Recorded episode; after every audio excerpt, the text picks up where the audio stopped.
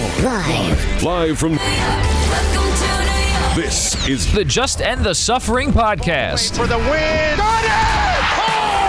He broke his ankle. Follow me. Follow me to freedom. Y'all ready for this? Here's your host, Mike Phillips.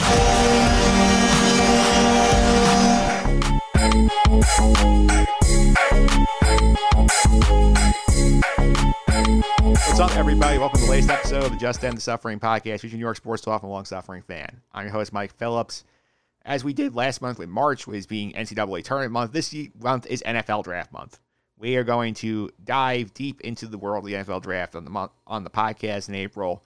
We're going to stop down each New York team, then we're going to get ready for the draft, recap the draft. But first up, we're going to start with the Jets.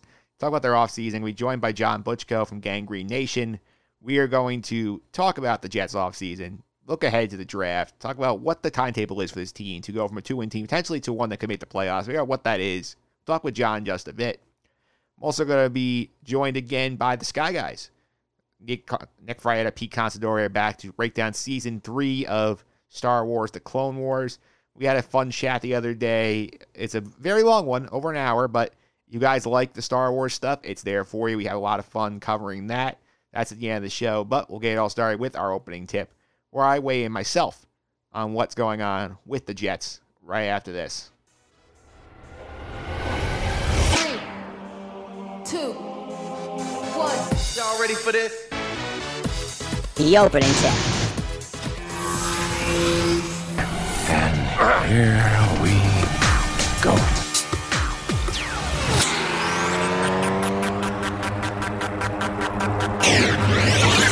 All right, let's talk some Jets here on the opening tip. And the Jets coming in the offseason are going to be in position to be one of the NFL's most interesting teams because they had the second most cap space in the league behind Jacksonville. They had all these draft picks. There was this big hesitation that, oh boy, here come the Jets. They could get whoever they want. They're going to dominate free agency. They could possibly trade for Deshaun Watson with all these picks that they have. Everything's on the table. Now, free agency, for the most part, is done because the NFL, unlike MLB free agency, where you have guys sitting on the market for three months hoping for the contracts, all the big players are signed basically after three days. The, the bulk of free agency work is done. The Jets certainly made some moves. They were not quiet, but I don't think the fans were happy with the overall result. And I think there were some good things and some bad things. The good things here Jet fans have been asking for a pass rusher for 15 years. Since John Abraham got traded away, they have tried to fill this hole many different ways. They tried with Calvin Pace, who was a fine player. Did not turn into a 15 sack guy. They tried to draft players here. Vernon Gholston did not work. They brought in retreads, whether it was Jason Taylor at the end of his career, Aaron Maybin. Guys like that never really worked out. They finally have one with Carl Lawson, 26 years old, had a statistically a year that shows he could be a dominant pass rusher on the right system. He's a good fit for Robert Saleh's scheme. He had five sacks the Bengals a year ago. I would not be surprised if he at least doubles that with the Jets. They also took a good shot at the wide receiver position where, remember last year, one of the big moves was they let Robbie Anderson walk for a deal that was basically a glorified one year, $12 million contract and took a buy low flyer Rashad Perriman. That did not work. They set their sights higher this time. They get Corey Davis from the Titans, to like a three year deal worth 37 and a half million bucks. I like this move a lot. He's just 26 years old. He has plenty of upsides. He was the fifth pick in the draft back in 2017. He had a big year last year for the Titans in the last year of his contract. And sometimes people forget that it, these guys don't click right away in the NFL. Not everyone is the guy who comes on the field as a rookie and just dominates immediately. Some guys need more time. And Corey Davis might be one of those guys who the fantasy community likes to call the post hype sleeper, where he gets drafted really high, underwhelms a little bit, and then in his mid 20s, maybe with a change of scenery like he's going to get here at the Jets, he becomes a solid NFL player.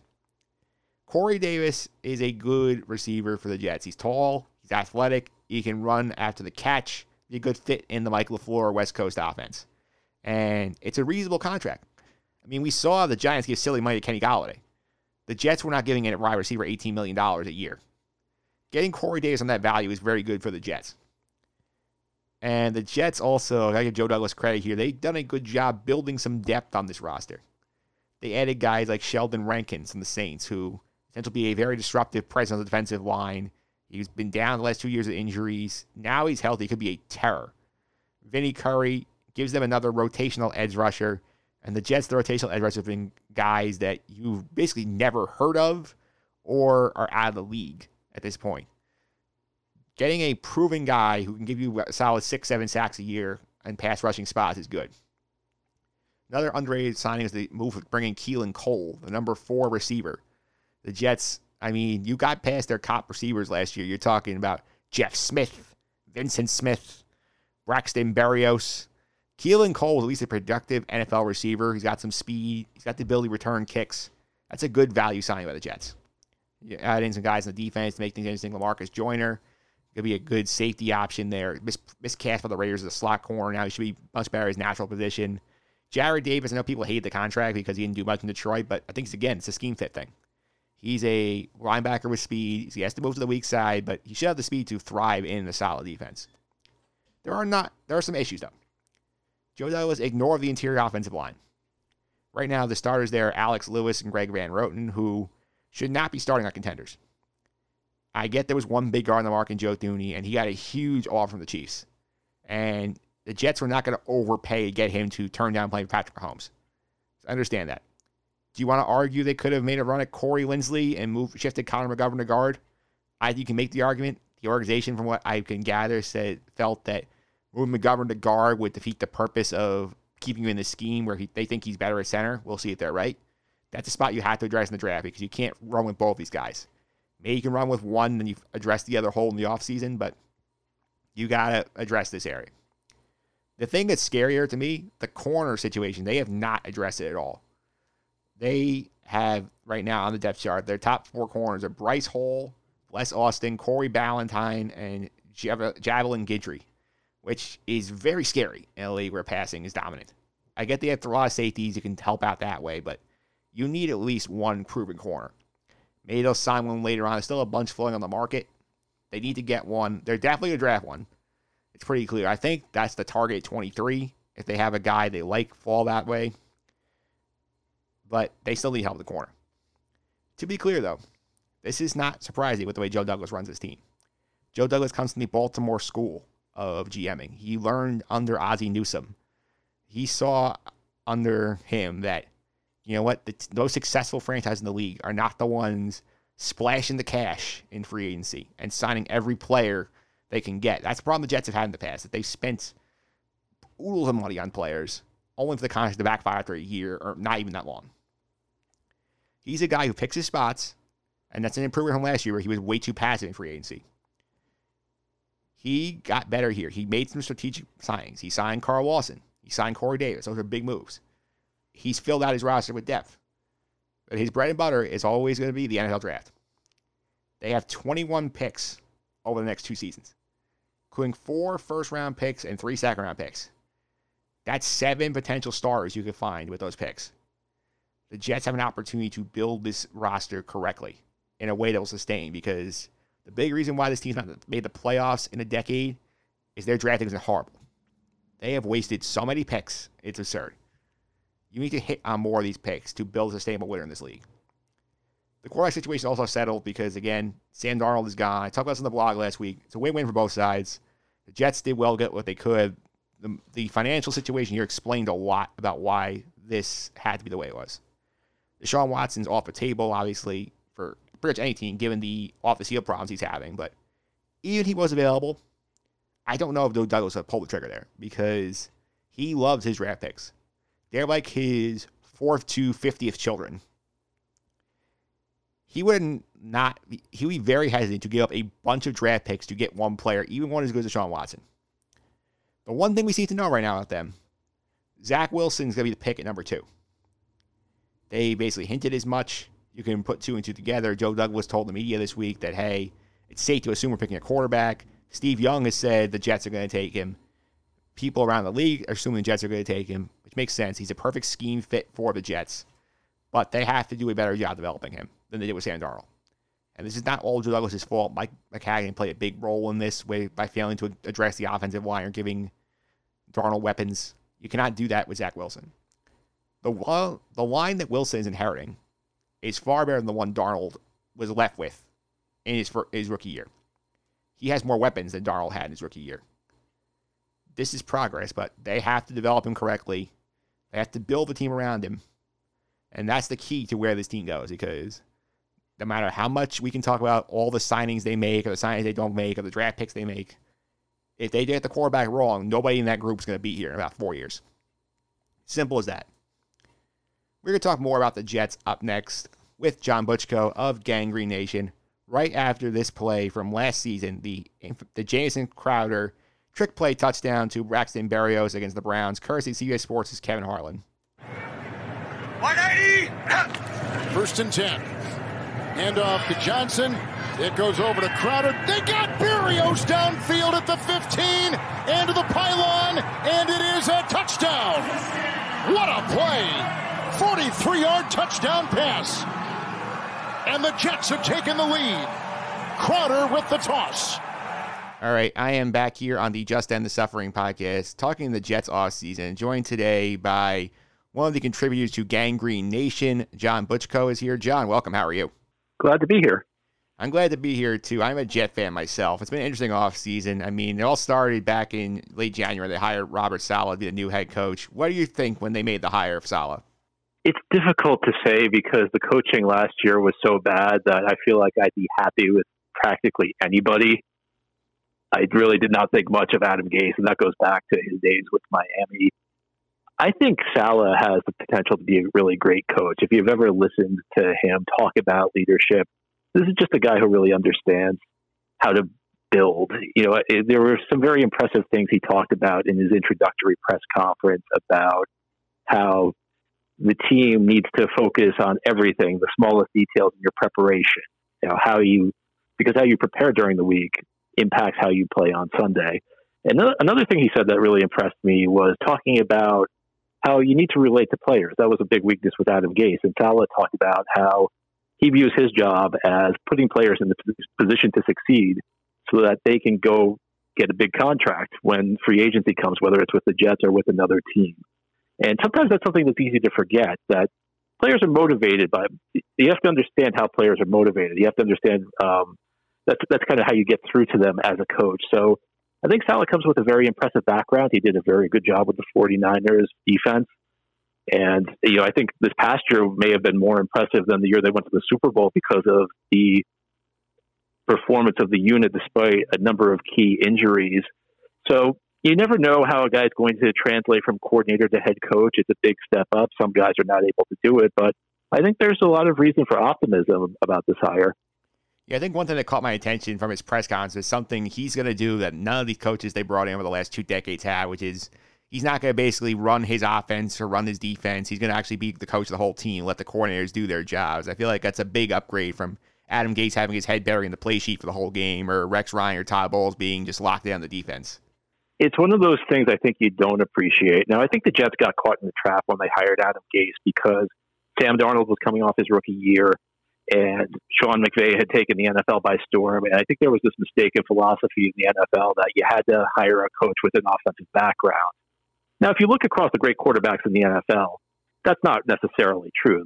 A lot of the top quarterbacks in the NFL were developed under head coaches with a defensive background. Tom Brady with Bill Belichick in New England. Matt Ryan has had nothing but defensive coaches to this point in his career. Um, you know, Russell Wilson developed under Pete Carroll. Uh, you could go on and on. And you hit the nail on the head. You need somebody who's going to coach the entire team. Now, how does that impact the team? It's difficult to say until it actually happens. There was a game last year against the Raiders where the Jets were ahead in the last 10 seconds of the game. And defensive coordinator Gregg Williams called an all out blitz, which was a crazy call because they had a bunch of rookie corners out there, and one of them was a non-drafted free agent, Lamar Jackson, who got burned by Henry Ruggs for a game-losing touchdown. And Adam Gase apparently didn't even hear the call until it was too late. Now, if you're you know if you're a head coach interested in both sides of the team, you're going to be very focused. And you're going to say, "Wait a minute, we can't call this. Change the play call." It's just little things like that. Uh, it's like you said, like you said it perfectly. You know, Rex Ryan had a lot of positive attributes, but one of the issues was that he never really understood what he wanted to do on the offensive side of the ball. And that's something that really held the team back in spite of his many positive qualities. So I think I think you're absolutely right. I think the fact Robert Saleh is willing to delegate to oversee the big picture. He's a guy who seems like he understands that you need to run the entire team when you're the head coach. You're responsible for everything that happens on the field, not just your side of the ball. Yeah, absolutely. I also think this offseason was very important for Joe Douglas, who admittedly last he admitted himself last year. He said I wasn't aggressive enough. We had holes to fill. I kind of took he kind of took the cheap way out, just did short term fills. And I think this offseason, I mean, feels like more typical of what he's going to do. What do you think of the Joe Douglas offseason year two? I like what the Jets did. Uh, I'll tell you why I like what the Jets did. Is the Jets for years under Mike Tannenbaum and Mike Maccagnan. Now, not so much under John Idzik, but they've made a bunch of splashy moves, but they haven't been necessarily players who fit what they needed. They weren't necessarily great fits for the system, and they weren't necessarily very cost effective. And you know, a good example of that was two years ago when the Jets signed C.J. Mosley. Now, you cannot blame the Jets for Mosley only playing two games through his first two years. The Jets could not have foreseen him getting injured his first game with the team, and they could not have foreseen, you know, what happened last year, of C.J. Mosley opting out. But if you look at the contract they gave him in the spring of 2019, they paid him like he was one of the top defensive players in the NFL, which he's a very good player. He's not. But more to the point, you look at what the pressing areas of need were for the Jets at that point. They needed corners, they needed pass rushers, they needed to build an offensive line around Sam Darnold. And they neglected all of that for CJ Mosley. So it felt like at many times in the past, the Jets have been looking to get attention in their offseason. I mean, the most notable example of that was probably in 2012 when they traded for Tim Tebow, a deal which, let's be honest, did not make a whole lot of sense even at the time. What I think Joe Douglas did was he he did not make as many splashy moves, and I think that there's a portion of the fan base that's frustrated with that because I think it's true across the, the NFL landscape. Fans want to see their team very aggressive in the early stages of free agency.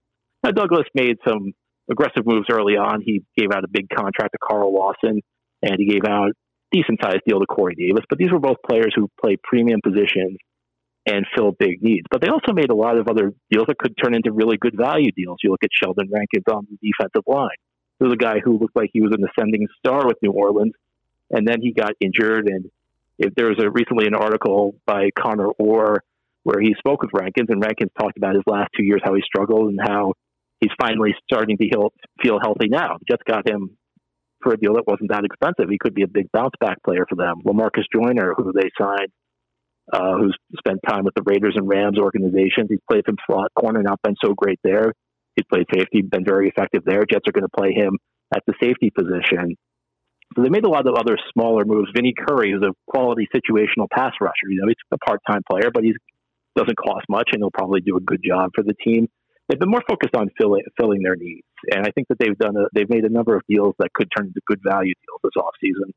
Yeah, they certainly have. I mean, I watched the great teams. I mean, the Ravens, the Steelers, the Packers. Seems like they're never big in free agency. They tend to fill through the draft, and I think Joe Douglas did a good job with that. But targeting specific areas, the defensive line specifically, you watched a couple of the guys they brought in, like Carl Lawson, Vinny Curry, Sheldon Rankins. I mean, going into the offseason is not an area where most Eagles say, "Oh, they're gonna spend a ton of money here," but you look at the moves they've made, they made themselves a much more deeper unit up front, and they have finally a potentially true edge rusher for Carl in Carl. Some of them have not really had the trade John Abraham back 15 years ago.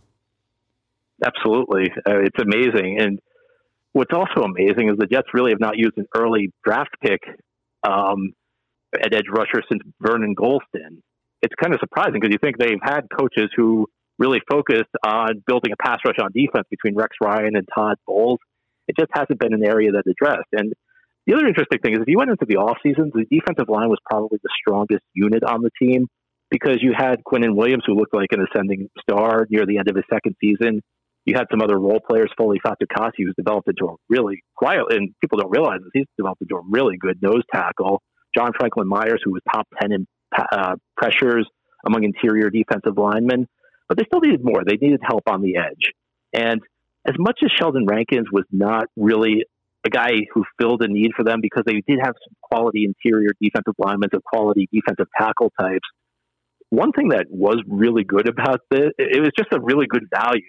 I, you know, I was talking about you know, how he looked like a really, a, a really high uh, ascending young player, and they got him at. You know, sometimes you can't you can't always look at it as we have we can only address positions where we are weak sometimes if you make a strength stronger, that's another valid way to improve your team. And if you look at the system Robert Saleh is putting in, it's a lot of it's based on the defensive line's ability to get to the quarterback. So I think that they've made a lot of positive progress in that area. Another area where they've definitely gotten better is wide receiver because last year Douglas admitted he whiffed this by letting Robbie Anderson walk basically a one year deal with Carolina and signing Breshad Perriman. That did not work. This year they had two big guys in free agency. They had Corey Davis obviously be potentially number one guy based off his track record at the end of the contract with Tennessee, and they had Keelan Cole getting some depth, being a kick return option. What do you think about the receiver moves? I think they're both good. Uh, you know, if you look at the deal they gave Corey Davis, it's not even a top 20 contract in terms of annual value. So, you know, a lot of times you give out contracts early in free agency, and in order to attract the guy, you have to overpay. The Jets did not overpay for Corey Davis, and Davis just had a really good year in the Titan system, which is probably similar to the one Mike LaFleur, the new offensive coordinator, is going to install with the Jets. Will probably be doing a lot of the same things. You know, as you mentioned last year, that they tried to buy low move on Breshad Perriman, and it really did not pan out. As you mentioned, Keelan Cole is a solid addition. He'll be the fourth receiver unless the Jets make any other moves between now and the start of the, start of the year. Last year, one of the issues for the Jets at wide receiver was that they had injuries. You know, all all three of the starters spent time on the bench because they were hurt. So Cole gives them quality depth, and obviously there's going to be a new quarterback. The Jets will probably draft somebody second overall. One of the issues with Sam Darnold was the Jets never gave him a capable enough group of wide receivers. That's not going to be the case this year. I think whoever the Jets draft, the second they step onto the field, they'll have a better group of receivers than Sam Darnold ever had. Yeah, certainly a fair point, and I know they did a good job addressing their holes. Two things that sort of stuck out to me is that most fans going to the offseason oh, said, "Oh, they need a corner they need guards. They have basically addressed neither in free agency. Are you surprised they basically ignored those two positions entirely? I'm not surprised at guard because if you look at the market this year, Joe Thuney was really the only big name out there, and he had a big contract from the Kansas City Chiefs, around $16 million a year. Look, I mean, the Jets are, I think the Jets are moving in the, the right direction, but if the Chiefs are offering you that kind of money, you're going to choose the Chiefs over the Jets every time. So I think that the offensive line has to be addressed through the draft. I just I think after you got past Thuney, there were not a lot of guys who were big upgrades there. Now, corner, yeah, I'm surprised they, there hasn't been any activity yet. Although there's one caveat, there are still a couple decent players who are still on the market. You have Richard Sherman, who has played for Saleh and has expressed a lot of admiration for Saleh and still is playing at a reasonably high level uh, with San Francisco. I believe you still have Casey Hayward from the Chargers. You have Steven Nelson from the Steelers. So there's still an opportunity to do something at corner. But I, I'm surprised they haven't. I think that there were some deals out there to be had, and for whatever reason, maybe they're waiting for one of these other guys who's on the market right now. Maybe they're going to wait and see what they can do in the draft because they do have, in addition to the second overall pick, they have the 23rd pick from Seattle, which they got for Jamal Adams. And they have the second pick of the second round. So it's also possible you see an early draft pick at corner. But yeah, the group they have right now is not great. And then in addition to this, Brian, they don't have Brian Poole right now. Brian Poole remains unsigned, who was one of the top slot corners in the NFL. You know, the Jets may not have had great corners, but they were set in the slot. Now, you know, I mentioned a little earlier that they signed Lamarcus Joyner. They also have Marcus Maye and Ashtyn Davis, so maybe you'll see a three safety based defense. But I think that there's a, I mean, there's pretty much no answers right now at corner. I think they're going to have to do something. Yeah, they definitely are. I feel like also with them, something maybe flowing around here, I think is an interesting theory is that they may wait for some of these other pay- players till after May 3rd. And I know they believe Joe Douglas of the Ravens was a big on the comp pick thing. And after May 3rd, signings don't count towards the comp pick. And I wonder if they're waiting and say, you know what, these guys are all similar. We'll wait till after May 3rd. That way it doesn't affect our formula. Yeah, the only thing about that is the Jets have been so aggressive in free agency that I, I kind of feel like this is not a year where they're going to be able to get comp picks. So you know, it may just be a case where maybe somebody's coming off an injury and they want to see that they're healthy, or it may be maybe they're waiting until after the draft because they think these guys will still be out there after uh, after the draft if they can't get anybody uh, with either pick 23 or 34. Yeah, it's certainly fair. I think obviously the big elephant in the room was the quarterback situation. They trade Sam Darnold away. I think they did pretty well in the return. What, what do you think about how they're handling the quarterback read right now? Yeah, I mean, look, if you look at Sam Darnold's performance to date, there's nothing that really justifies the return that they got. It's a tough spot because if you're, I think if you're looking at this objectively, they failed Sam Darnold as much as Sam Darnold failed them. And I still think that there's a possibility Sam Darnold could turn it around in another location. The I think the economics play a role in it. Uh, the fact that Darnold is entering the last year where he's cost controlled plays a factor because you draft somebody this year, you kind of reset the clock. You get four years of a cost controlled quarterback. I also think the fact they have the second pick makes a difference here.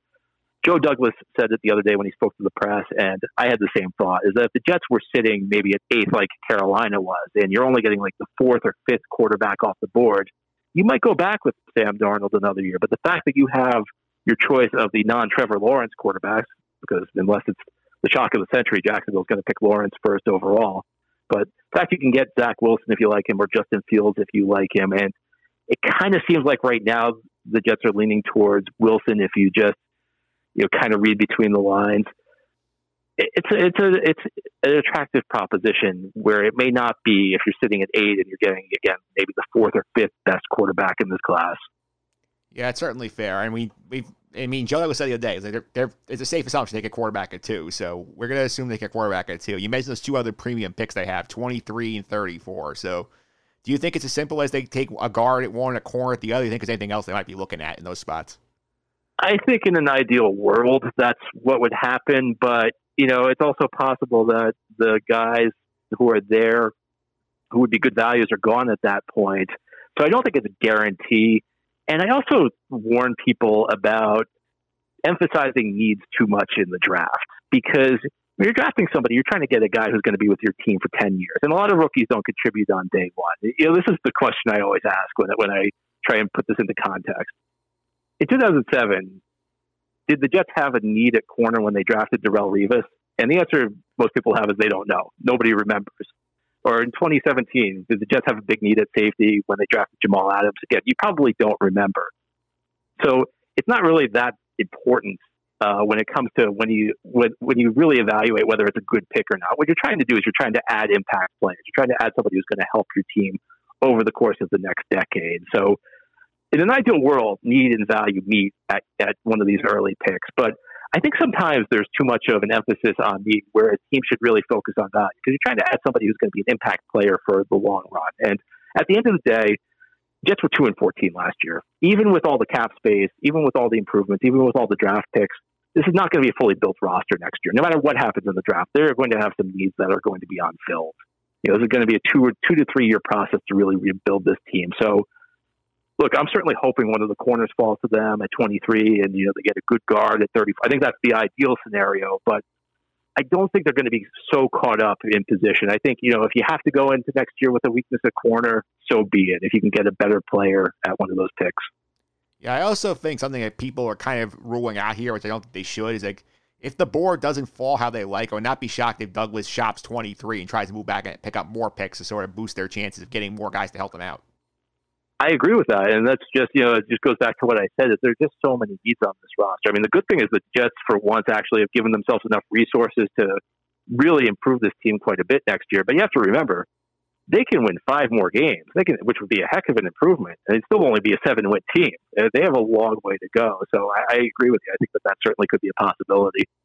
Yeah, and obviously, I mean, they still have a lot of work to do. I mean, they had such a like short parole on the roster because of all the wasted draft picks over the over the 2010s. But they've got, I feel they've definitely gotten better from a two win team last season. Like, if you were to say right now, not obviously before the draft, like how much better you think they they are right now compared to where they were at the end of the last season?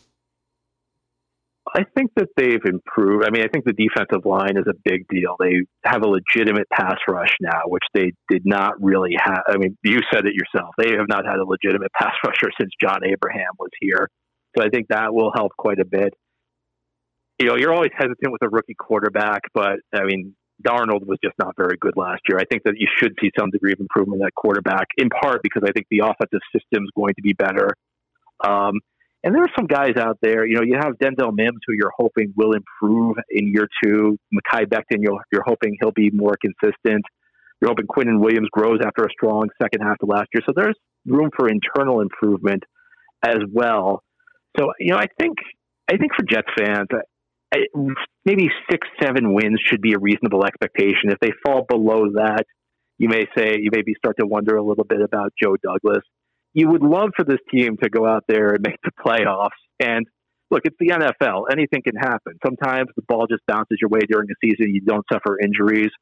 But I think a lot's going to have to go right for this to be a playoff team next year. What you can, ex- what you should expect for a Jets fan, what you should demand as a Jets fan, is legitimate improvement. This should not be a team that's embarrassing like the team was in 2020. This should be a competitive football team on a week to week basis, and they should vastly improve that two win total from 2020. Yeah, I think if you're a Jet fan, I think honestly, if you go from two wins to about seven or eight, I think you're thrilled. And then your hope is that 2022 we're contending for the playoffs. I think that's what you're hoping for. Absolutely, and you know you'll have a quarterback entering his second year, and you have a lot of players. That's when it clicks, um, and you know you'll have another draft class coming in. Saleh will have his systems implemented. He'll have a better idea of what he wants from players. I, I think you're absolutely right. That seems like a seems like the right time frame to me. All right, John Dutchko from from Gang Green Nation. Thanks for all the time. I Really appreciate it. Before I let you go, how can people follow on social follow Gang Green Nation on social media? What some of the stuff you guys are doing over there? Uh, so if you go to Twitter uh, at Gang Green Nation, that, uh, that's our Twitter handle. All right, John. Thanks again. I really appreciate it. My pleasure.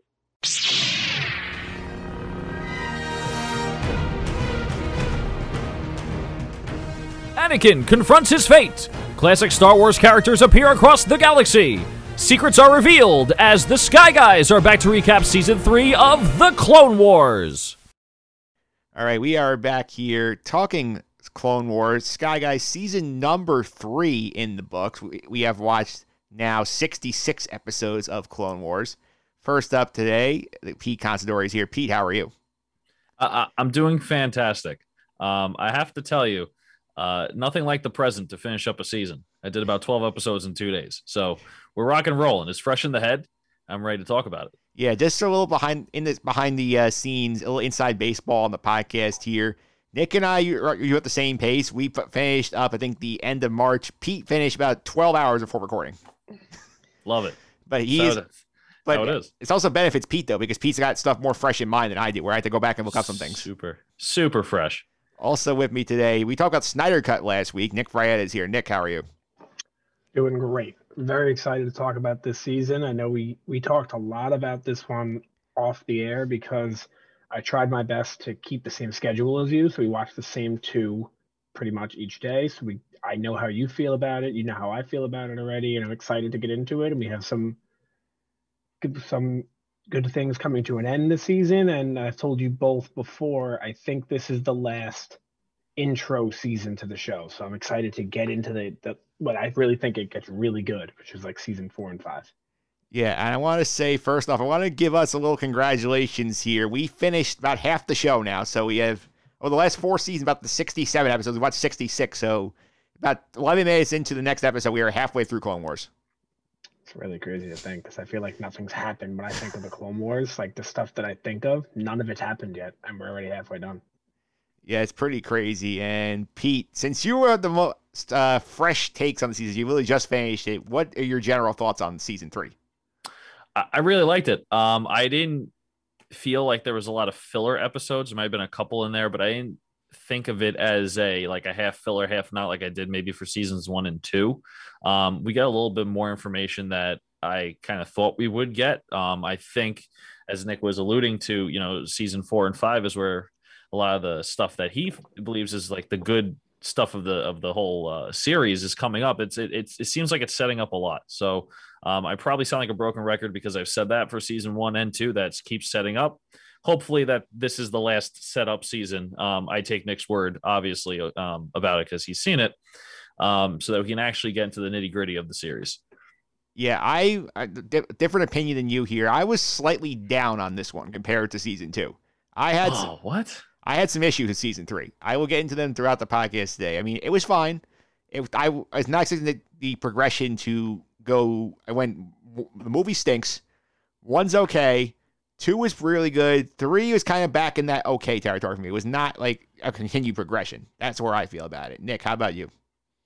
Uh, overall, I like the season. I have some nitpicks with it, but I'm going to save them when we get a little bit later on into the podcast because there's a few points that I know you're going to make that I kind of agree, disagree with, that I want to use my negatives then. So I'm going to hold off there. But I will say, I think you know we've talked about this off the air. Mike, you have a lot to say about this season, and I feel Yep. like, and and I know you're the host of the Just End the Suffering podcast, but today, tonight, for the Sky Guys, you are not the host. You will be the host, but a lot of the a lot of the questions are going to be directed to you because you have a strong feeling on one arc specifically, and that arc we, we're going to have to hear your opinion. Not you're not going to be asking for mine. Uh, I'm going to ask you yours, but I'll be giving mine a lot more. So Yeah, this is this is your time to shine. You've been asking the questions for how many years now? This is your time to let's the audience is going to hear what you think right now. they will. We'll get to that one. But first, I want to start out here with the cameos. And I think if it's the subtitle of the season is Secrets Revealed, I think the subtitle of the season really should have been how many cameos we squeeze into one season of Star Wars The Clone Wars? Because I feel like every other episode there was some cameo from a character that was in the movies we hadn't seen yet in there. Off the top of my head, I have a couple written down here. We had Greedo pop up. We had Qui Gon Jinn and Shmi Skywalker pop up, both in the Mortis arc. We had Jabba pop up. We had uh, Chewie pop up, obviously in the season finale. Sy Snootles popped up from like in the from the from the uh, Max Rebo band. She pops up in here too. I mean, Pete, if you love your cameos, this is all for you. Oh, absolutely. I I think the Qui Gon Jinn and um, Shmi Skywalker is probably the uh, the top for me. Chewbacca also as well. Um, Greedo was nice to see. Um, Sy Snootles was nice to see, I guess, in a way. Um, but you know, uh, overall, the cameos kind of connected me, right? So when I when I started watching this show, it was okay. This is happening after episode two, within episode two, and it's going to start coming into episode three. It have the characters that I know, fine. Now these cameos start bringing in characters from previous episodes, characters from later episodes, um, and I think that just kind of ties together this series a little bit more for me um, when thinking about the Star Wars universe. It's not separated for me anymore. Um, granted, the cameos were just cameos. It's not like they're major, major players in this season where it's only maybe a one or two episode thing. However, I really think this kind of made it a more well rounded season for me so I can connect different episodes and other storylines from the Star Wars franchise into this series. Yeah, so I remember in our last podcast, Nick was saying there's a big cameo in season two. He's gonna be one of my C three one of my MVPs, and I was talking to Nick. I feel like every episode, I'm like, "Is this the cameo?" He's like, "No, I forgot this guy was in here." And I feel like you guys had so many good options for cameos here, and you were right that Chewie was probably your best pick for cameos, but there were so many. I just was losing track at one point. Well, for me, I when I said that, I think I kind of put a bad a bad perception in your mind because I said there's a big cameo, so you were just waiting for it, and it happened to be in the last episode, and I forgot about four other huge ones. So I think I, I, I kind of agree with Pete. I think it brings everything together and it keeps you engaged. But I can see why you specifically would be, I don't want to say disappointed, but like kind of let down because you- you're keep you keep oh it's Greedo that's the one you were talking about oh it's Qui Gon and it's like when is it it's keep happening so I think if I didn't say anything you would have enjoyed those cameos more Yeah, I think for me, there were a couple I loved. I got Pete said, I think the Qui Gon and Shmi ones are probably the two best cameos of the bunch. I thought Chewie was a little shoehorned because they just threw him in there because, oh, he just got captured and, he, and he's to help them escape. I think those two were good. I think the couple of them felt a little fan servicey to me. I get this is Star Wars. We want to be fan service. We want to say, hey, it's all connected to steal from Marvel. But at the same time, like, I felt like there were points of the camp, all the cameos are taking away from our main characters of the show. That was my issue with the overuse of cameos. I don't I don't disagree with you I don't um yeah I completely agree with the way you said with Chewie like they kind of just threw it in there he gets captured although I will say his capture was a lot better a lot uh, a lot better executed than his capture in episode 9 but um anything was better than episode 9 so yeah overall there were a lot of cameos and maybe that takes away but overall it brings things together and as Pete said, I don't think they're really like the main attraction of the season or the episodes that they're in, and it's it's just kind of like a someone shows up, and also I think one you're missing. I think we're gonna get into in the next arc. Yeah. one cameo that you may be missing. Well, I saved him. Okay, good. Yeah, I him for because he's specific to one arc. Let's look at a couple of the, the big arcs in the season. Nick's favorite arc here. The arc where Count Dooku is ordered to kill Asajj Ventress. She escapes, And then we get the creation of Savage Opress, the new, at least for an episode, apprentice to Count Dooku.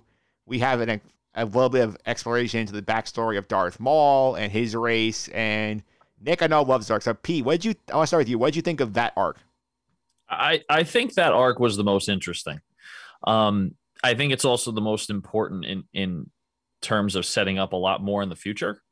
Um, but I also think that another arc is more important about character development of a character we know. We won't get into it yet because we're talking about this one, but I think this arc was very, very clever.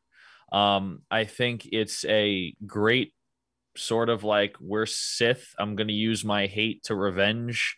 Um, it just kind of plays it plays the part of a Sith Lord or a Sith apprentice. Um, kind of also gives you the inner workings of what Count Dooku wants to do also as well. I like this arc probably the best out of the entire series. Uh, Nick, if this was your favorite as well, Mike, um, th- this this was uh, really really cool to see kind of come to fruition. Yeah, Nick, I think also with this arc thing I liked about it is that we got to focus on the villains, which you almost never get in Star Wars. A lot is always told through the hero's perspective of, okay, here's what's going to happen with the Skywalkers, who's got with Obi Wan or Ahsoka in, in Clone Wars. Here we basically had three episodes where, apart from Anakin and Obi Wan showing up in the beginning to fight Ventress before she gets killed off, I mean, like, and a little bit in the end, we don't really get much of them. We get this is a, a villain story with Ventress and the Lee. I thought that was fun. Yeah, I definitely agree. I didn't think of that. I didn't think of how that was executed, but you're absolutely right. And this arc is just so cool because for so many different reasons, you know, as you mentioned, Darth Maul's backstory, and I, I, I just got to say it now. I mean, Savage is no other word to describe him. He's a savage. That's why his name is Savage. He is the man. He is such a cool character. He's like a Darth Maul, a little more, you know, I guess more bulky, a little bigger of a guy. Otherwise, they're pretty much the same thing. And Darth Maul, who doesn't love Darth Maul? I mean, I thought I just loved the arc. I, I was really excited to see what happens with Savage Press. and then uh, at the end of that arc, we see a little uh, silhouette, little picture of our friend Darth Maul. So apparently, he's alive. Yeah, I mean, if you've seen Solo, you know he's he survived somehow. Yeah. But you'll get more into that, I'm assuming, in future seasons. Yeah, we're gonna see a lot of Maul. We're gonna see a lot of a lot of the stuff that we saw in The Mandalorian that made us watch this show to begin with on this podcast, like the Dark Saber and Mandalore and Bo-Katan and and um I, and, and Maul's also in Rebels and Solo, so you know he has a long story that's still ahead of him. So I'm excited to get him back in the mix.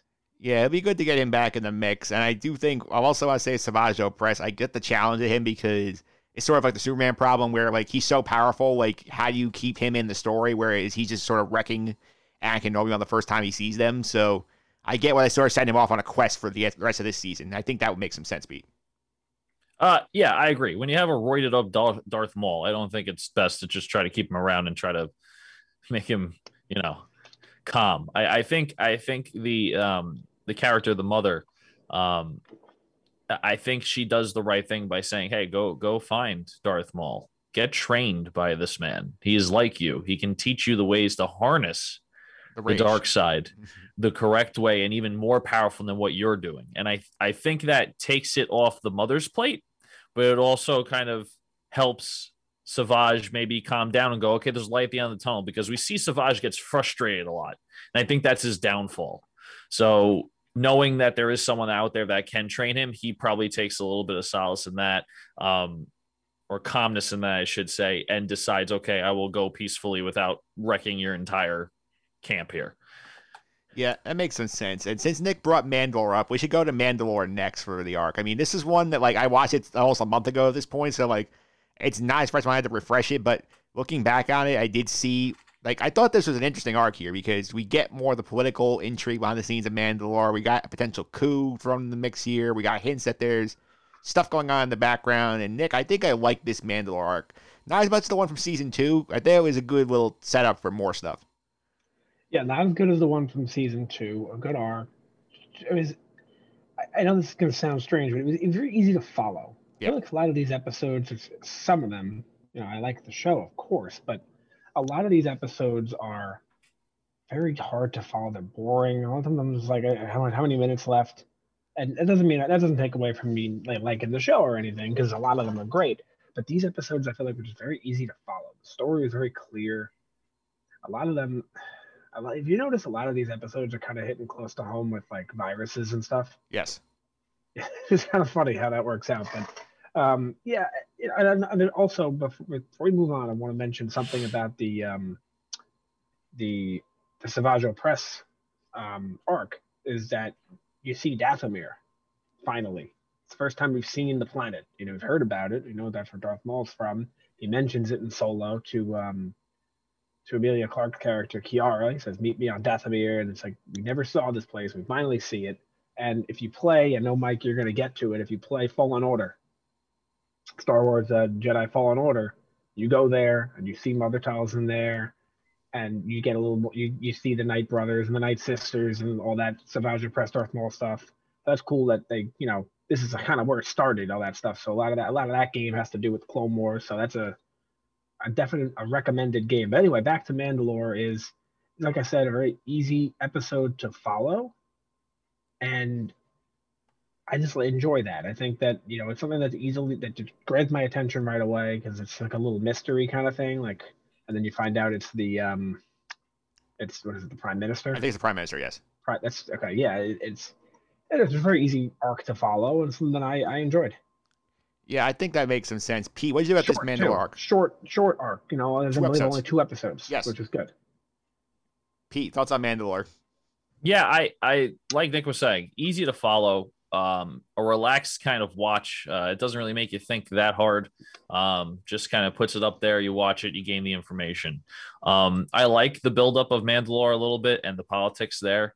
Um, I can say the same about the rest of the series when more politics are brought up when it doesn't have to do with Mandalore, and I'm sure we'll get to that too.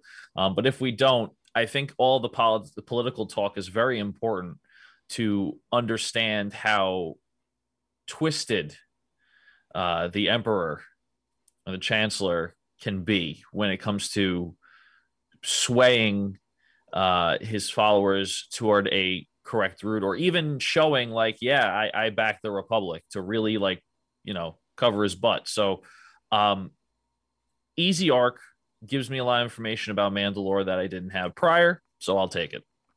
I also say this is of, one of Ahsoka's best arcs of the season because the way she executes the plan to expose who the mastermind of the conspiracy is is a good, very well done. Yeah, I mean, I I, I think Ahsoka has a couple of arcs, um, and Nick, you could piggyback on this as well, I'm sure, because you know a lot more about Ahsoka Tano than I do. But um, she has a couple arcs in the series that kind of shows her her worth alone, uh, without her her Jedi Master Anakin Skywalker. Um, so yeah, the, kudos to Ahsoka Tano in this in the series. Yeah, we'll get into our you know MVPs and whatnot later, but I gotta say, Ahsoka went from we all watched that movie, we all wanted to strangle her. She was terrible, and she's a great character already. And we're not even, as you mentioned, not even halfway into the show. And I think, I, I think I can speak for everyone here that we like Ahsoka. She's a good character now. Yeah, she's a lot better. Yeah, uh, it's just a very quick turnaround with her. And before we move on, I want to mention because Pete, you had mentioned the politics and stuff like that. And my favorite episode of this entire show, and I'm not saying it's the best episode, my favorite episode of the entire show is episode 10 of this season when Padme and Ahsoka travel to the, the separatist capital. And I just, I, I don't know what it is about that episode that I love so much. I think it's because you see both sides. The name of the episode is Heroes on Both Sides. And you just kind of see, like, you know, growing up watching movies watching tv shows we have the bad guys and the good guys and it's so clear who the bad guys are and who the good guys are and this is kind of trying to show you that it's a war and you know in every war there's two sides every argument there's two sides to the argument and getting to understand their side not just saying they're the bad guys they're evil actually seeing them and seeing their counsel and seeing like hey not everyone who's a separatist is a bad person you know what i mean like it's not just as simple as like blue versus red, good versus evil. There's a lot of like middle ground here and a lot of opinionated stuff.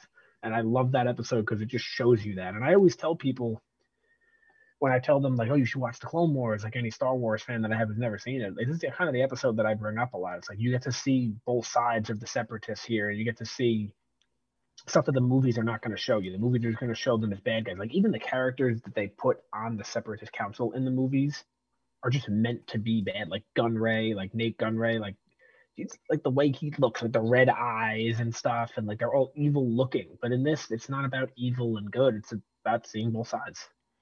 Yeah, I think that's a good point. And I want to get to one more arc we have to touch on here, which is probably one of the most famous arcs in the history of the show, which is the arc on Mortis, where we see Anakin learn about his, his destiny. We will get. I want to get around the panel before I get to me. So, Pete, thoughts on Mortis? All right, so Mortis is a very interesting arc to me, um, and I want to piggyback on what Nick said about there's two sides to everything. Anakin Skywalker sees his fate because the dark side of the Force, the brother in the in the in the series, and his name escapes me, even though I just watched this episode probably yesterday. Um, so, um, you know, he turns to help him we see it as it's evil, but he sees it as I don't want those things happening. Right? Good and evil are relative terms. What we think is good may not necessarily mean that's what they think is good. And I'm talking, of course, about fictional characters.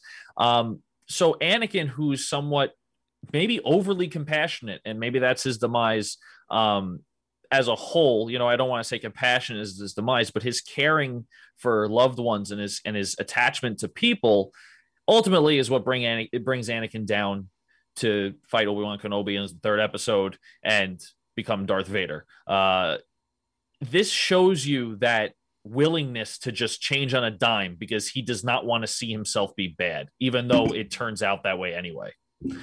Um, I like the arc. It was a little long, in my opinion. I feel like maybe they could have shortened it a tad, but I still think there's a lot of character development in Anakin's character, even though he doesn't grow because he forgets after the father, you know, the head guy wipes his memory. I still think there's a lot of character development there for the viewer because we can see how much how much anguish Anakin's in knowing what the future would hold for him. All right, Nick, you you go now. Give me your thoughts on Mortis before I get mine. Oh, Mike's ready to go. Over overall, I think the arc is okay. I don't think it's great. I, I I think I don't think it's bad. I, I see what they're doing. They're showing Anakin what could be. You're not going to leave that in his mind because then he'd literally be thinking that, and that you know they might you know they, they say like um if you know what's going to happen, you may avoid doing something kind of thing. So I get that and all that, but definitely too long of an arc. I think maybe a full episode too long. Maybe you know you could have shortened it. And I have to say, I think this as I said, an okay arc. And I think after this, the arcs get pretty poor, to be honest with you.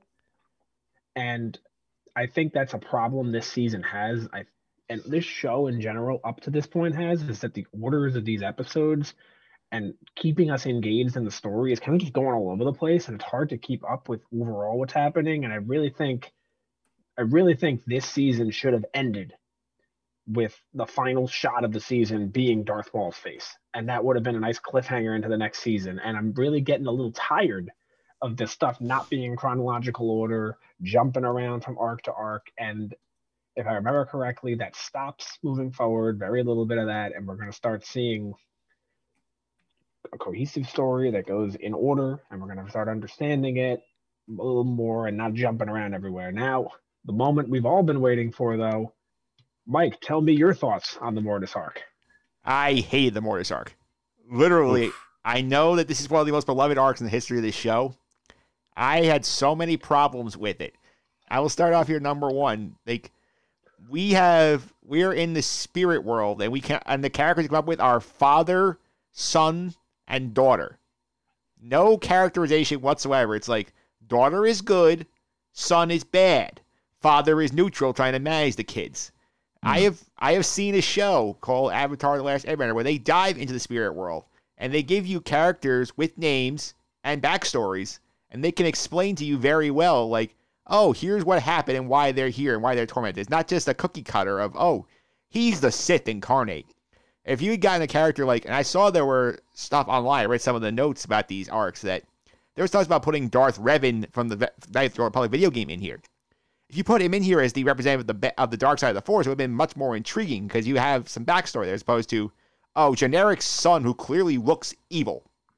That's problem number one for me. And problem number two, I think I have a big issue with them just completely doing away with Anakin learning about his fate. I think it really kills the chance to develop the character a bit because I think it would have been much more interesting story wise to have him see what he could be and try and go in back into the real world and say, okay, I know this could happen. I don't want to avoid it. And have him trying to steer away from the skid and having Palpatine pushing him back into it, manipulating him into the skid, and sort of seeing the final destination kind of thing. Like no matter how you try to dodge your fate, it still comes to you. So I think that those are two big problems with it. Hmm. Well, if, if I may jump in. Sure. I can't completely agree with you on your second point. The first point, yeah, just make a name. Just make a name. Give a backstory. It's not that difficult. They spent what four episodes, three episodes on it. They had yep. time to give a backstory. I completely agree with you on that. I I don't know though when you talk about knowing your future or manipulating time. If you want to go deep into science or whatever, you can always change your future, right? If Anakin knows what's going to happen does he become Darth Vader and restore the balance to the Force in episode six?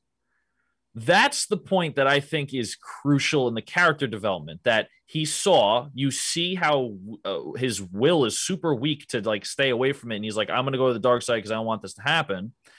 He gets his mind wiped. So now he can do it again and actually fulfill his fate of overthrowing the Empire in, in episode six. I feel like if he knew what was going to happen, and he stay on the dark side with with uh, Son, he would have just been a dark side person for the rest of eternity, and that it would just been there would have been no overthrow of, of that power. I think also he was already too far gone. He was already too far gone by the by the by the middle of that episode. So it's like how how is he gonna, you know, yeah, they'll overthrow the emperor, but the dark side will still be prominent because the Son's gonna be the new emperor. That that's that's my take on it. I think there's a middle ground in there where you can show him what happens without showing him everything. What happens? Showing him what could happen, maybe. Showing him something negative could happen. You could turn bad, more general sense, I guess.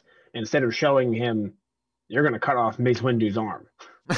Instead of showing him that exact situation, maybe there's some middle ground there. But I, I do tend to agree with Pete here. But I think you can you could make it like I think Mike you're about to say is you don't have to show specific things, and then I agree with you. Yeah, because I mean, you could. That's a fair point. You don't want to show him the entire picture and say, okay, like may say, oh, this could happen to you. I think if you give him a little bit and sort of like maybe the Son gives him a little bit of the picture and says like, I can help you avoid what could come to you if you stay on my side, and he ends up let's say for sake of the arc, he decides, you know, I'm going to be stronger than this. I'm a Jedi. I'm going to reject the dark. He leaves. He knows I can be bad, and he's trying to avoid it. But you have Palpatine in the background trying to manipulate him towards this path of being on the dark side. I think that's a more fun progression of the overall story than having it all wiped away in one episode.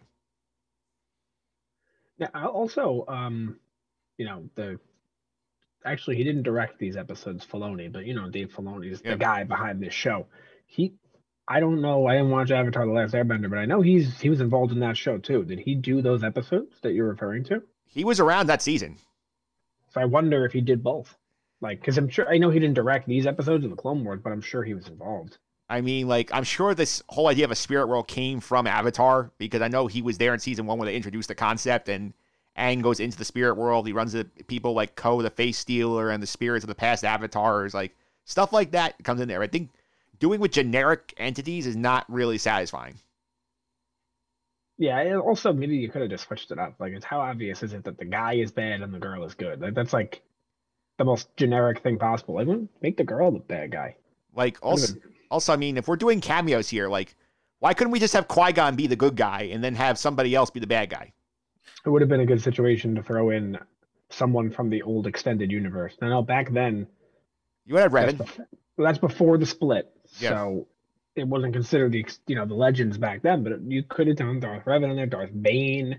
Although spoiler alert, Darth Bane does show up in this show, but they could have just thrown in another Sith from other material that we hadn't seen yet, or someone else instead of just son, daughter, and what was it, father?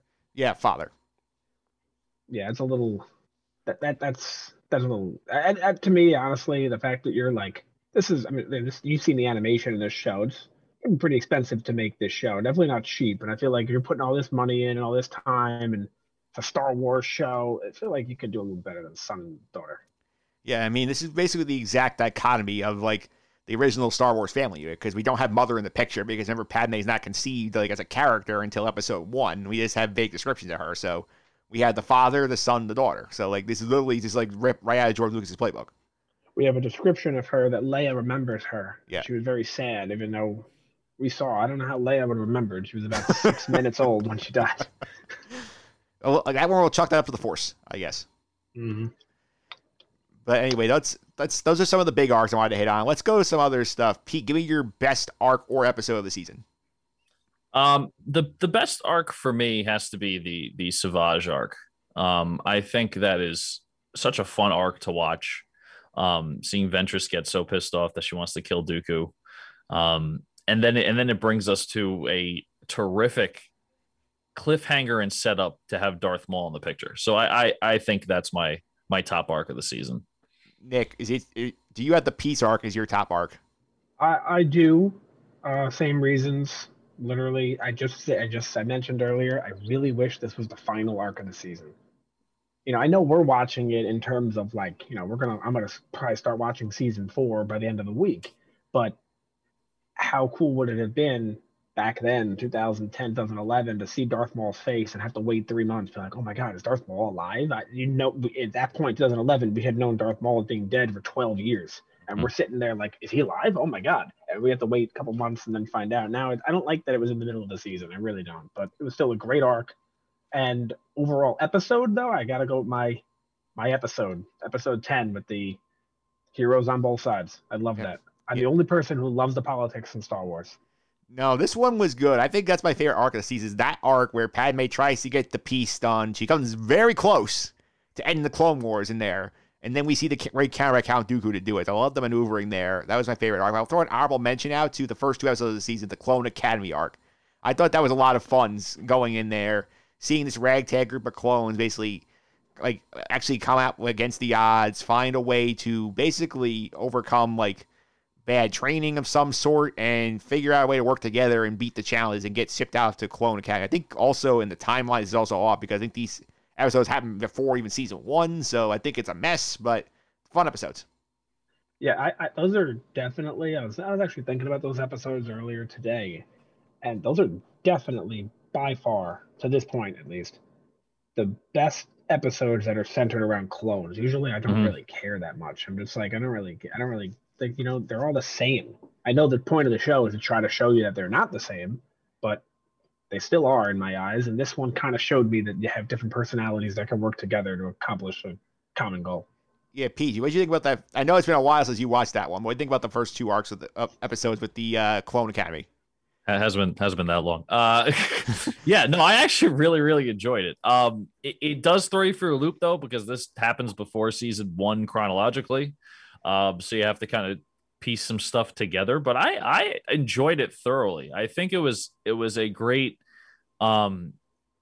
I I don't want to say homage to Bad Batch, but it kind of almost had like that kind of feeling of like, oh, they're not doing it the way they're supposed to. There's they're they're being conflicted. Um, they're gonna be you know on cleaning duty for the rest of their their assignment. So I think to see them overcome that kind of challenge together shows like Nick was saying there are personalities there are this there is a brotherhood within your squad even though everyone's literally a clone of Jango Fett. This is true. I also we'll go to the worst arc for a second here. I want to be bold here and assume we're all in agreement here. Spending three episodes to kill off Ziro is by far the worst arc of the season. Yes. I I agree. I also I'm gonna be honest with you. The last three episodes of the Citadel, yeah, I don't Rough. think it should have been that long. Did need three episodes. The arc story wise, Ziro is definitely the the the uh, LVP for arc, but that Citadel thing did not have to go three episodes at all. The Ziro arc, as my opinion, also is the worst, just because again, this shows you the problems with the continuity of the writers, the timeline here, because they show you him in prison, which is in season three. Then we go back to remember- remember season one, the end of the finale, they break him out, so he's back in prison. Then he's broken out. Then he gets killed. So like this is basically the writer saying, "We made a terrible character. We screwed up. We got to get rid of him quickly." So here we go. Well, to be honest, though, how how bad could it have been if at the end of the arc we no longer have to deal with Ziro the Hutt? It's true. They did. They You did. got- Silver got linings. out of it. Yeah, They did drag it out though, quite a bit. I mean, a lot of the arcs were Very- dragged out.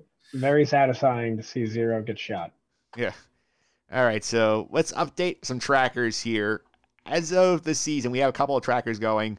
Padme did not get captured again, so that tracker is still at four. Woo!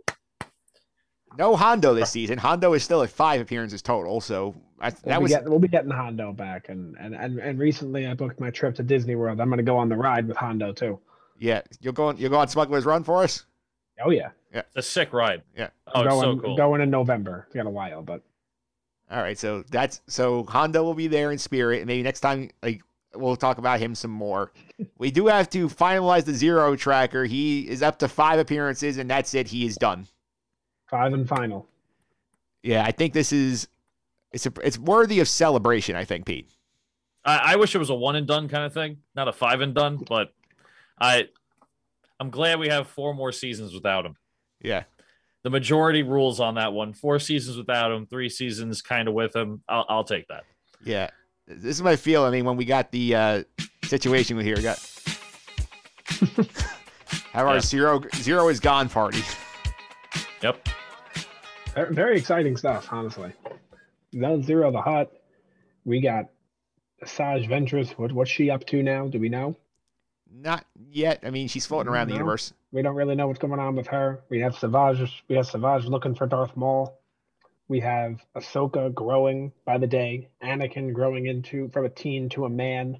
There's a lot going on, and and I gotta mention real quick though, how much better was the animation this season? Huge upgrade. This was, I believe, there's two or three maybe upgrades in animation, and this was the first one. I think we get hmm. another one in season five, and then another one on the last season, which the last season's animation is like perfect. Because I always wondered, you take a look at what Obi Wan wears.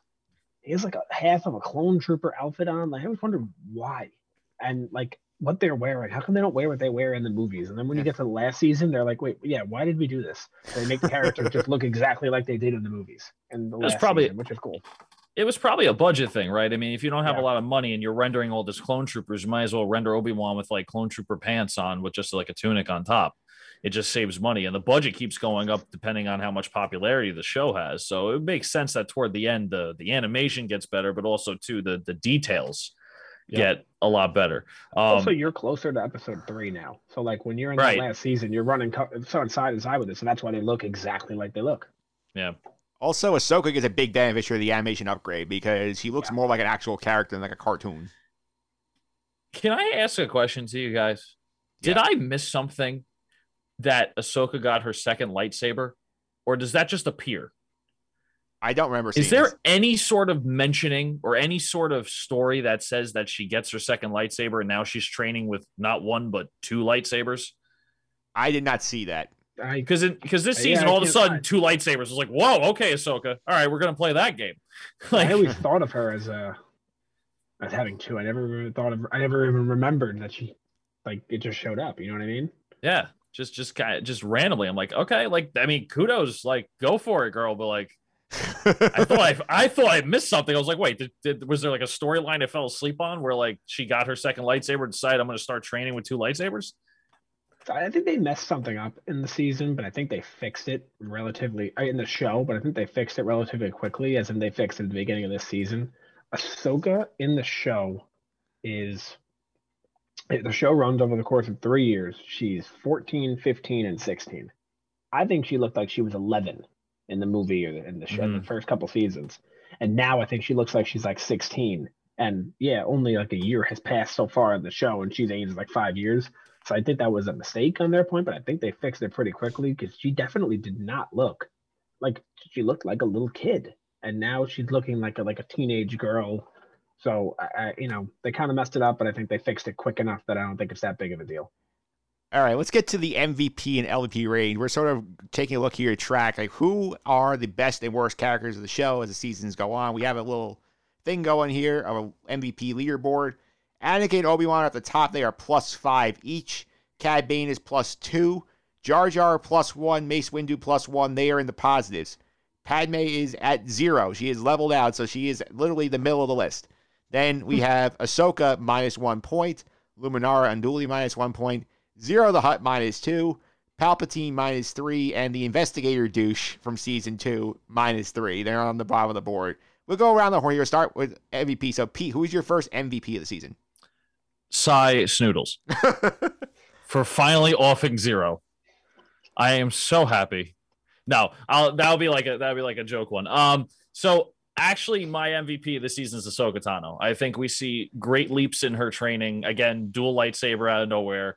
Um, she's teaching some people on man, some kids on Mandalore like orchestrates that whole plot thing going on with the rations of food and the prime minister.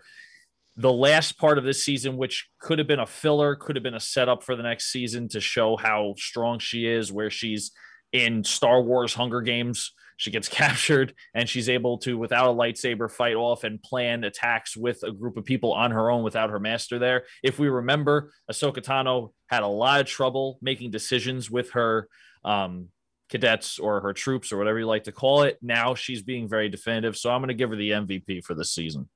All right. So, Nick, who's your first MVP of season three? So I, I have three. You want Uh, me to give you them all now? Uh, one at a time. Well, let's go around the horn. Keep Okay. sorts thing. I'm also going to give one point to Ahsoka, and I do have I have nothing to add to exactly what Pete said. She's grown. That's all I can say. All right. My first MVP of the of the season. I'm giving Padme a point here because Padme almost ended the Clone Wars. That alone, I mean, it's not her fault that factors beyond her control basically ripped the peace element out of her hands, but she goes to the separatist world. She back channels against like, regulations from the Senate. She comes very. She comes within about three minutes of ending the Clone Wars, so that gets an MVP point in my book. Yeah, she did. Yep. Uh, She she's always been in the movies too. Always been looking for peace, looking for liberty. This is you know you know her famous line. This is how liberty dies. You know she's always been trying to end the war, not extend the war, and she almost did. All right, Pete, second MVP.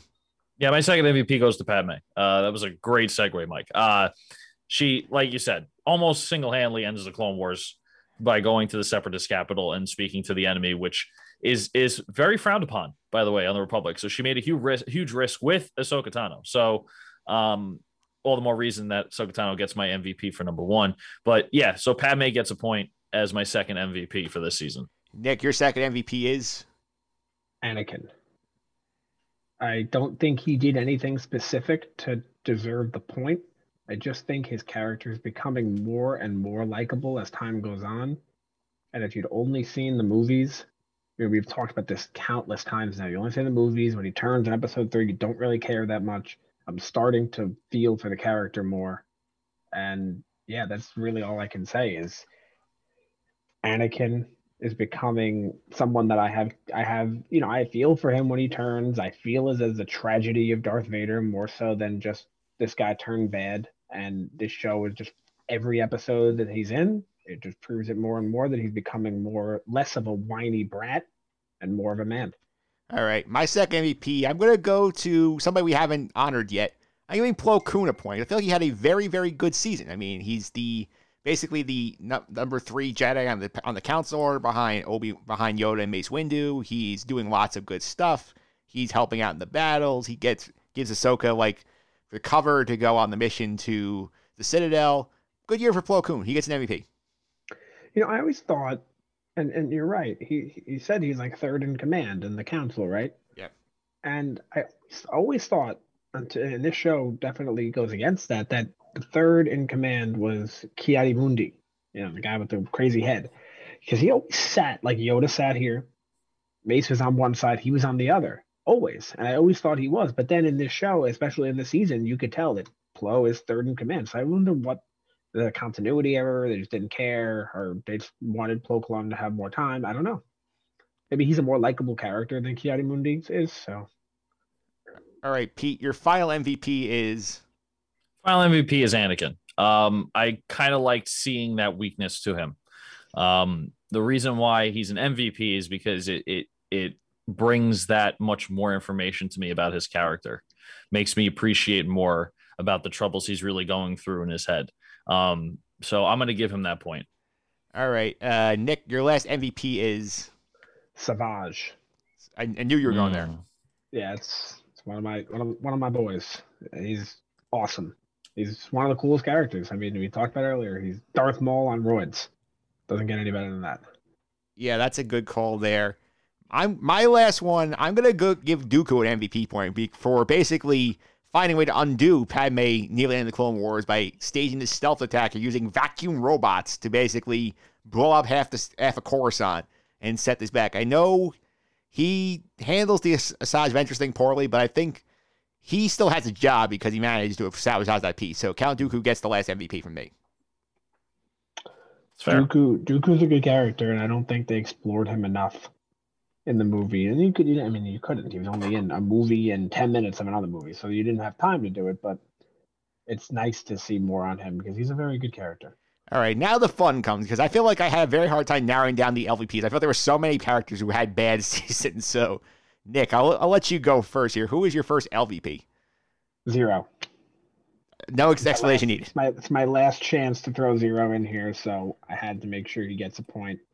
And uh, I really just could not be happier to see someone go. Uh, Pete. First, I mean, do do I have to say it? Ziro. Ziro? All right. My first one, and since we're rounding up on the bad characters, I'm going to throw on the investigator douches pile because he's in here for one episode. I don't know how you possibly miss the fact that Greedo kidnaps these senators' children. And he just didn't, even his job is to investigate, he did not turn over the statue and find Greedo's blood on it. It took the senator himself to go find his children. So investigator douche gets whacked again, LVP point for me. Nick, Okay. yeah. Nick, who is your second L- LVP? I had a lot of trouble thinking of one. A lot. I really couldn't think of one at all. So I'm gonna go with um, Obi Wan for the for the pure reason that he just didn't do anything. I don't think it's his fault. I just think nothing happened with Obi Wan the whole season. That's a fair. don't. Ha- I have nothing to say that he did positively. So it, I just by default, I just think he's an LVP. That's a fair. I mean, we Nick, Pete, we didn't talk about him once. Yeah, we didn't mention him yet. Oh, Pete, who's your second uh, LVP? So, um, I I want to say, I want to say the father in the whole Mortis arc. You can if you want. O- only only because he's like i shouldn't have brought you here. Like aren't you supposed to be this powerful like know the force? Like the force runs through you. Like you didn't know that doing this was to make things worse and you just expected anakin to drop everything and be like you're to stay here. You're to make sure that my son and daughter don't fight. You know like I, it just it bothered me. The whole thing bothered me. He just he seemed like a fool even though he's like this all-powerful Wizard. force bearing wizard. Yeah like it just didn't make any sense to me so i, I got to give him an lvp point Yeah. I think that's a good call. I, I stayed away from that Mortis arc 'cause I was just so mad about it. I didn't want to just ding anybody. I thought it was a. I'll get to why in a minute, but I'm giving an LG to the one guy we didn't mention yet. Grand Moff Tarkin, As soon to be right now just Captain Tarkin. He Oh is my such an awful character in this season, and I mean he gets captured, yes, but he spends the entire rescue whining. He insult he's insulting Ahsoka and these Jedi who are coming to rescue him. And the issue I have here is that like he's incredibly whiny. He's not offering a plan of his, own to help. And I know says, oh, like he's Tarkin, he's evil and all that, but at the same time, Anakin and Ahsoka are what, like 19 and 16 respectively. He is 40 eh, or roughly in this, and you consider the fact that Peter Cushing's got 65 when he plays him in episode four. He's 40. He's whining more than the teenagers, so that's an automatic LVP from Tarkin. Do, do you think that they, as I'm trying to grasp my head around why this is the case, because I agree with you. I always agreed with you. Like when you said that, I just, you know, we all know him from even Rogue One, as the way he was. Do you think it's on purpose to make him very annoying so he's not liked? Because to this point, most of the characters from the original trilogy that are on the Empire side, which would be Anakin and um, the Chancellor, you know, Emperor, and now Tarkin. Anakin, we know is Anakin now. He hasn't made that turn to Vader yet. And we look at the Chancellor like kind of like squinted at him, like I know what you're up to, kind of thing. Tarkin's the only guy. Are we supposed to view him as a good guy because he's on the good side right now? So I feel like maybe make him really hateable because he hasn't done anything wrong yet to be a villain, but he is a villain. So maybe just make it so everyone hates him. So that way, you know, when the original trilogy comes about, you don't have any sympathy for him because you're not supposed to have any sympathy for him. The thing also, I feel like Peter Cushing plays him as like very smarmy. He's sort of like he's Yes. like a very cocky, very like I got this plan figured out. You got nothing figured out. Like I would, Sure, they could have made him cocky. yeah, like he would have like because I mean they say like you have better plans. Like no, I don't. It's like you could have like given him his own plan had it failed and had the Jedi have to save his butt. That would have made him more redeemable. Him just whining, oh, you have nothing going on. Why am I following you guys? Like Yeah, you could have made him like a whiny, annoying, cocky guy. yeah, Instead, they made him whiny, annoying, useless. with with like no confidence guy. Yeah. Could it be that this is the turning point of Tarkin? And that's why he's whining and he has no confidence in the Republic? He makes it very clear he's an ally with Palpatine the whole way, though. But, but, yes, but he makes it clear that he's, he's an ally of the Chancellor. Maybe he thinks because let's say he's let's say he's chummy with the chancellor and the chancellor's saying the same thing ideas that Tarkin is saying. You know, you're not going to get anywhere. You're not going to get a victory unless you're aggressive, and everyone is not being aggressive. Maybe this is him saying, you know what, I give up. I'm I'm done. I don't. I'm not appreciative. You're not doing what I think you're supposed to be doing to win this war. So I'm going to be a whiny little brat, and I'm going to go run to the chancellor and tell them, well, I told them to do this and they didn't do it, so I don't care. At the same Like, time, yeah. are we seeing that turning point in him where he's like, I don't think we're doing this the right way, so I'm going to start leaning toward maybe a different approach, which could switch him to a separatist or a The you Empire know eventually. an empire mindset. my issue with this is again the age factor here because we know what Peter Cushing is supposed to be. uh, He's supposed to end up as Peter Cushing, sixty-five. You know, confident, like smarmy dude.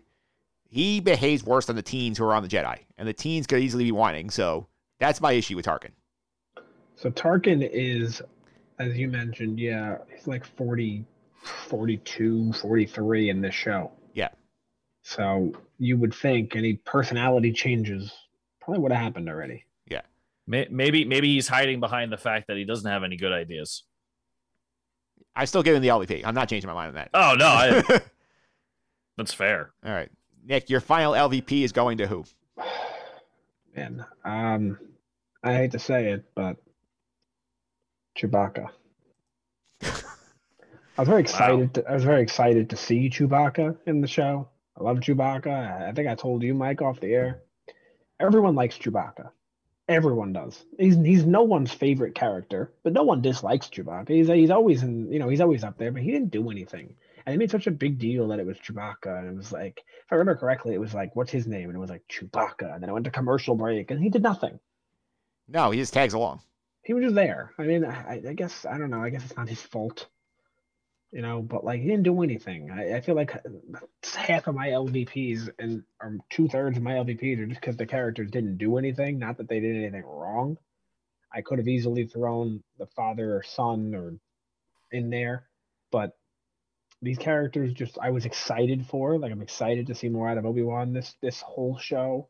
I'm and now not that I'm excited to see more Chewy, but seeing Chewy was exciting, and I got nothing out of it. All right, Pete, your last LVP is going where? Um, my last LVP has to probably go to Obi Wan. Uh, like Nick said, just probably pure fact that just nothing really happens with him. There's no development of his character. Any action that he's in is with someone else. It's shared. You know, I mean, he doesn't really have any spotlight in this season, in my opinion. Um, and he he doesn't come off as this like great negotiator. He's just kind of there for the ride for this season. I'm assuming that'll change in seasons to come, and that's not going to be Obi Wan's role for the rest of the series but just just like Nick was saying, the pure fact that just nothing goes on with that character is uh, he gets the last LVP point for me. Mike, let me jump in. Like, sorry to cut you off. I have to change my answer because I forgot about this guy, the Jedi Master Piell. Yeah, the one who dies. Didn't- Yeah, I just no, I'm not a fan. Not a fan. The arc I didn't like. He doesn't bring anything to the table. He, you know, he, that's and that I, I said it three times already. That should not have been your final or next to final arc. Your final arc should have been Darth Maul, and that's really it. Really gets me annoyed because every other show we watch, you watch The Mandalorian, you watch you know whatever it is, WandaVision. These are no one, no, no other show has the episodes out of order. No other show has the first three seasons. You have to go on a website to find out exactly what order you're watching it in. no other episode has no other show has two, three episodes here, then two, three episodes that have nothing to do with it. Then you go back to those same characters, and it's like nothing ever happened three episodes ago. And I'm I'm happy that we're moving on to season four because this is gonna this is gonna end. If I, I just looked at it on online, I believe there's no more out of order. But I'm tired of this of this out of order stuff and this this guy being your final arc and being the death. Like I'm supposed to care. What was he in one scene in episode one in the background? Yeah. Yeah. So change my answer from Chewbacca to Jedi Master Piell. Yeah. I'm glad you brought that up because this sets me up nice for my last LVP because there were so many different things I was thinking about. Like, could I go give another point to investigator douche? Could I should I finally ding Ziro myself? Could I let you two do all the work on that one for a while? Ding in these random characters? And then one day it just came to me in a vision, sort of like the Force stream here. My last LEP is going to the writers of the show because Oh, of course. all of these problems are on their feet. They are the reason why we have to skip around in time with the Ziro arc. They they did a poor job with Mortis, in my opinion. They placed the timing of the episodes, as Nick said, in the wrong order. All these things on season three, my fault. It goes to the writers. The writers' room flunked us this season. They get the last LVP from me. Shots fired. Let me let me bring something up. See if you agree. Do you think? Now I don't know if this is not a defense. This is not a criticism of anything. This is just a, a question that I you know would like to hear both of your answers on. Do you think this show just came to be as like let's do a little fun little Saturday morning cartoon? I don't know. I actually don't know what day it aired when it was on, but like a Saturday morning cartoon and just with some Star Wars elements in there, throw some arcs around, and you know, we'll just see what happens. And then when we get to the point we're at now, they were like, wait a minute, this show's actually picking up. People actually like this thing. Why don't we like make a little story out of it? Do you think that that's what happened? That's possible because it sort of explains why the continuity issues go away in season four, where they sort of say, "Oh, we're to tell a straight line story, not bounce all over the place." I think that makes more sense. I think also though the problem is is like they had a lot of bad ideas in the season. I think that's where my big issue comes in. It's like they. Did, Oh yeah, no, I'm not not debating your issue. Just in general, do you think maybe that they didn't think anything of this show, thought of it as just like a little idea that could make some money and just keep kids entertained, and it was like, wait, we actually have something going here. We can do a lot of stuff here. It kind of feels a little bit to me. It's almost like Mighty Morphin Power Rangers ish, where they're like, "Oh, this is fun. It's for kids. We'll just do all these random things." And then, like, I remember, like, I watched the first couple of seasons. The third one's like, "Oh, we're actually gonna try and tell you a coherent story now because people take it a little more seriously." So I think kind of a little bit like that. Yeah, ho- hopefully that's.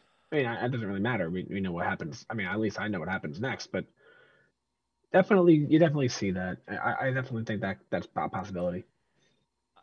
to add to this, just from an industry point of view, I think because they knew they were making this for a younger crowd, a cartoon animated series, excuse me, that could be appearing at what what channel was this on when Cartoon it was, Network. when it was on? Cartoon, like- Cartoon So it was on Cartoon Network.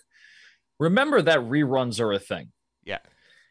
They had to make not only small story arcs, but also small contained episodes that if it was played out of order on a Saturday morning, three or four episodes in a row, and you catch the last episode or whatever, you can still kind of enjoy and understand what's going on. And that's the feel I get so far.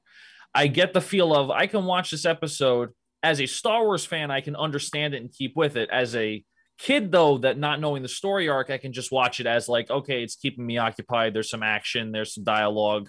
I don't know who this Ahsoka Tano person is, who's Anakin, never saw Star Wars. Like, I think that's what was happening. And then to Nick's point, they said, okay, people that watch Star Wars religiously and want story behind it are actually looking at this and going, we we want more we want more lore. We want more information of what happens between episodes two and three. And they probably go, okay, we have the budget now. Let's make it a season long story arc instead of three or four different random arcs in different spots in different chronological orders that would just keep, you know, the average viewer of Cartoon Network uh, entertained. Yeah, I Yeah, think we're still we're we're still gonna get those mini arcs to the season, but I think they're gonna start flowing. making more sense and flowing and and just for reference, so I know you you had asked Pete what channel it was on. Seasons one to five were on Cartoon Network. Season six was a Netflix original, and then season seven was Disney Plus. Okay, so to wrap up our stuff here on the annual trackers, on the monthly trackers here, season ranking. So far, we've basically gone in chronological order, where season two is the best, then season one, then the movie. I think we're all in agreement that it's better than the movie in season one. The question is here: Do we put this ahead of season two or below season two?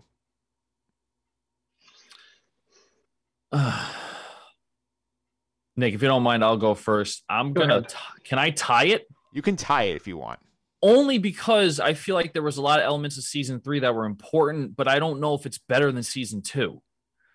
And I don't know if I can rank it under season two because a lot there was a lot of problems with season two as well. So like I kind of want to tie it for first right now, where seasons two and three, and then uh, season one, and then the movie. Yeah. I personally, I would put it below season two. I think it should be there because I think there's more misses in season three, and they took some swings and That's fair. they missed on a lot of things. Like I said, I'm digging the writers as a whole. I can't put season three ahead of season two when I'm digging the writers. That's my personal rationale. Nick, do you want to break the tie here? Um, yeah, I will. I'll put three above solely because we're starting to set up. You know, this only comes from my opinion. Really, only mattered be, in this sense because I've already seen seasons four, five, six, and seven, knowing what happened in this season and what it means for the future of the show with Savage Opress and Ventress and you know whatever else there is. I have to say that they set up more in this season to make it so honestly, I feel like if you didn't see seasons one or two and you just picked up the show at three, the whole thing would make sense. There's very few things that wouldn't make sense to you in the final seasons. But if you didn't see three, you wouldn't understand the rest of the show. And I think that those little episodes we had in Mandalore and or especially, and especially the episodes we had in Dathomir are crucial to the show. Okay, so we'll so basically based on the math, we're gonna leave Pete's gonna be the tiebreaker. He's gonna put them tied right now at the top. Yep. All right. All right, so that's all fair points though. Yeah. Honestly, all fair points. I just I just couldn't like in fair conscience put one above the other. I want to tie it too because the Mandalore arc from last season kind of equals the Dathomir arc from this season, and actually, I think they took place at the same time in the season too, which is weird. But Yeah, so, so yeah, but I, I think there's just more important stuff in this season, so I had to Makes put it sense. above. It's fair. So we'll put them at a tie here. That's all for season three. Next month, season four, Battle Lines. Nick, I know we have probably some Darth Maul coming here. What else you got, we got, got for us to look forward to? Finally, I believe the main reason a lot of us, and not just us, I'm sure there's other people out there are either listening or maybe they have no idea the podcast even exists, but they're doing the same thing. Watching. started watching this show after The Mandalorian, and one of those reasons was Bo Katan. And we're going to meet her, and that's exciting. All right, that's gonna be fun. And I will say we're gonna watch season four. It's gonna be out around Star Wars Day, May the fourth, because there is a new show coming out. As P to earlier, the Bad Batch is dropping. So in addition to our season four coverage, we will talk about the premiere of the Bad Batch in our next podcast record. So that should be fun. Very I can't, excited wait, about I that. can't wait for that. That's like a spiritual successor to the Clone Wars, if you will. I- Sequel, kind of, actually, technically, yeah. Yeah, so we're gonna watch that episode, give you our thoughts on that. We will touch on that in between Clone Wars and Rebels. And we'll touch because that part of the whole season will have been aired, so we'll have covered all that for you. But That sounds good to me. I'm excited. all right. Let's wrap everything up here. I want to thank you guys for coming on. Before I let you go, let's plug some social media. Pete, how do you follow on, on social media? Uh, you can find me on Twitter at PJ Considori29. Been a little bit better with the content there. Actually making my own tweets instead of a lot of retweets. So be excited to see that. So go ahead and follow me on there if you want. All right, and as usual, Nick is not giving out his handle yet. He will follow you though if you leave your comments. Not in yet. the It's coming soon, though. Just, you know, leave your. Big big Leave your things are happening alone. in the future. Big things happen in the Yeah. future. Nick's gonna drop the Twitter handle. one You day. better be listening. Better be listening for we that. have a big plan coming with the Twitter, and uh, I'm excited to unleash it to, to the audience. All right, so that's a tease to keep stick stick with the Sky Guys. We had season four. Thanks again for coming on, guys. Thanks, Mike. Yep, thank you. All right, and that will do for this week's show. I want to thank my guest, John Butchko, from calling on to talk about the Jets offseason, gets ready for the draft with the Jets. Busy offseason for Gang Green. Also want to thank Pete Constador, Nick Frietta for hopping on to do the Sky Guys season three, go through season three of Clone Wars. A lot of fun stuff there. If you want more good stuff like this podcast, including, as I mentioned at the top of the show, my look at the Sam Darnold trade for the Jets, check out the blog over at justendthesuffering.wordpress.com. You can subscribe to this podcast on iTunes, Google Play, TuneIn, Stitcher, Spotify, Amazon, all the usual suspects. Simply search for Just End the Suffering, your favorite podcast platform. Feel free to feedback and star ratings as well. Help make the podcast even better going forward. You can also check my YouTube page, Mike Phillips on YouTube. Individual conversations from the episode will be up there. My chat with John's gonna be up there. Sky Guys content's always out there, so check out Mike Phillips on YouTube. You want to see the individual conversations from this episode. You can also follow me on Twitter at mphillips331. That's M P H I L I P S 331. And that's going to do it for this week's edition of the Just End the Suffering podcast. Coming up next week on the show, we're going to do Giants half of this. We're going to talk Giant offseason, Giant draft, a little Oscar talk as well, and more. So I hope you have a better week than A's fans.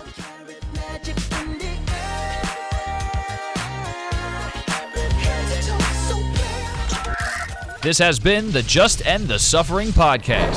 I'm out.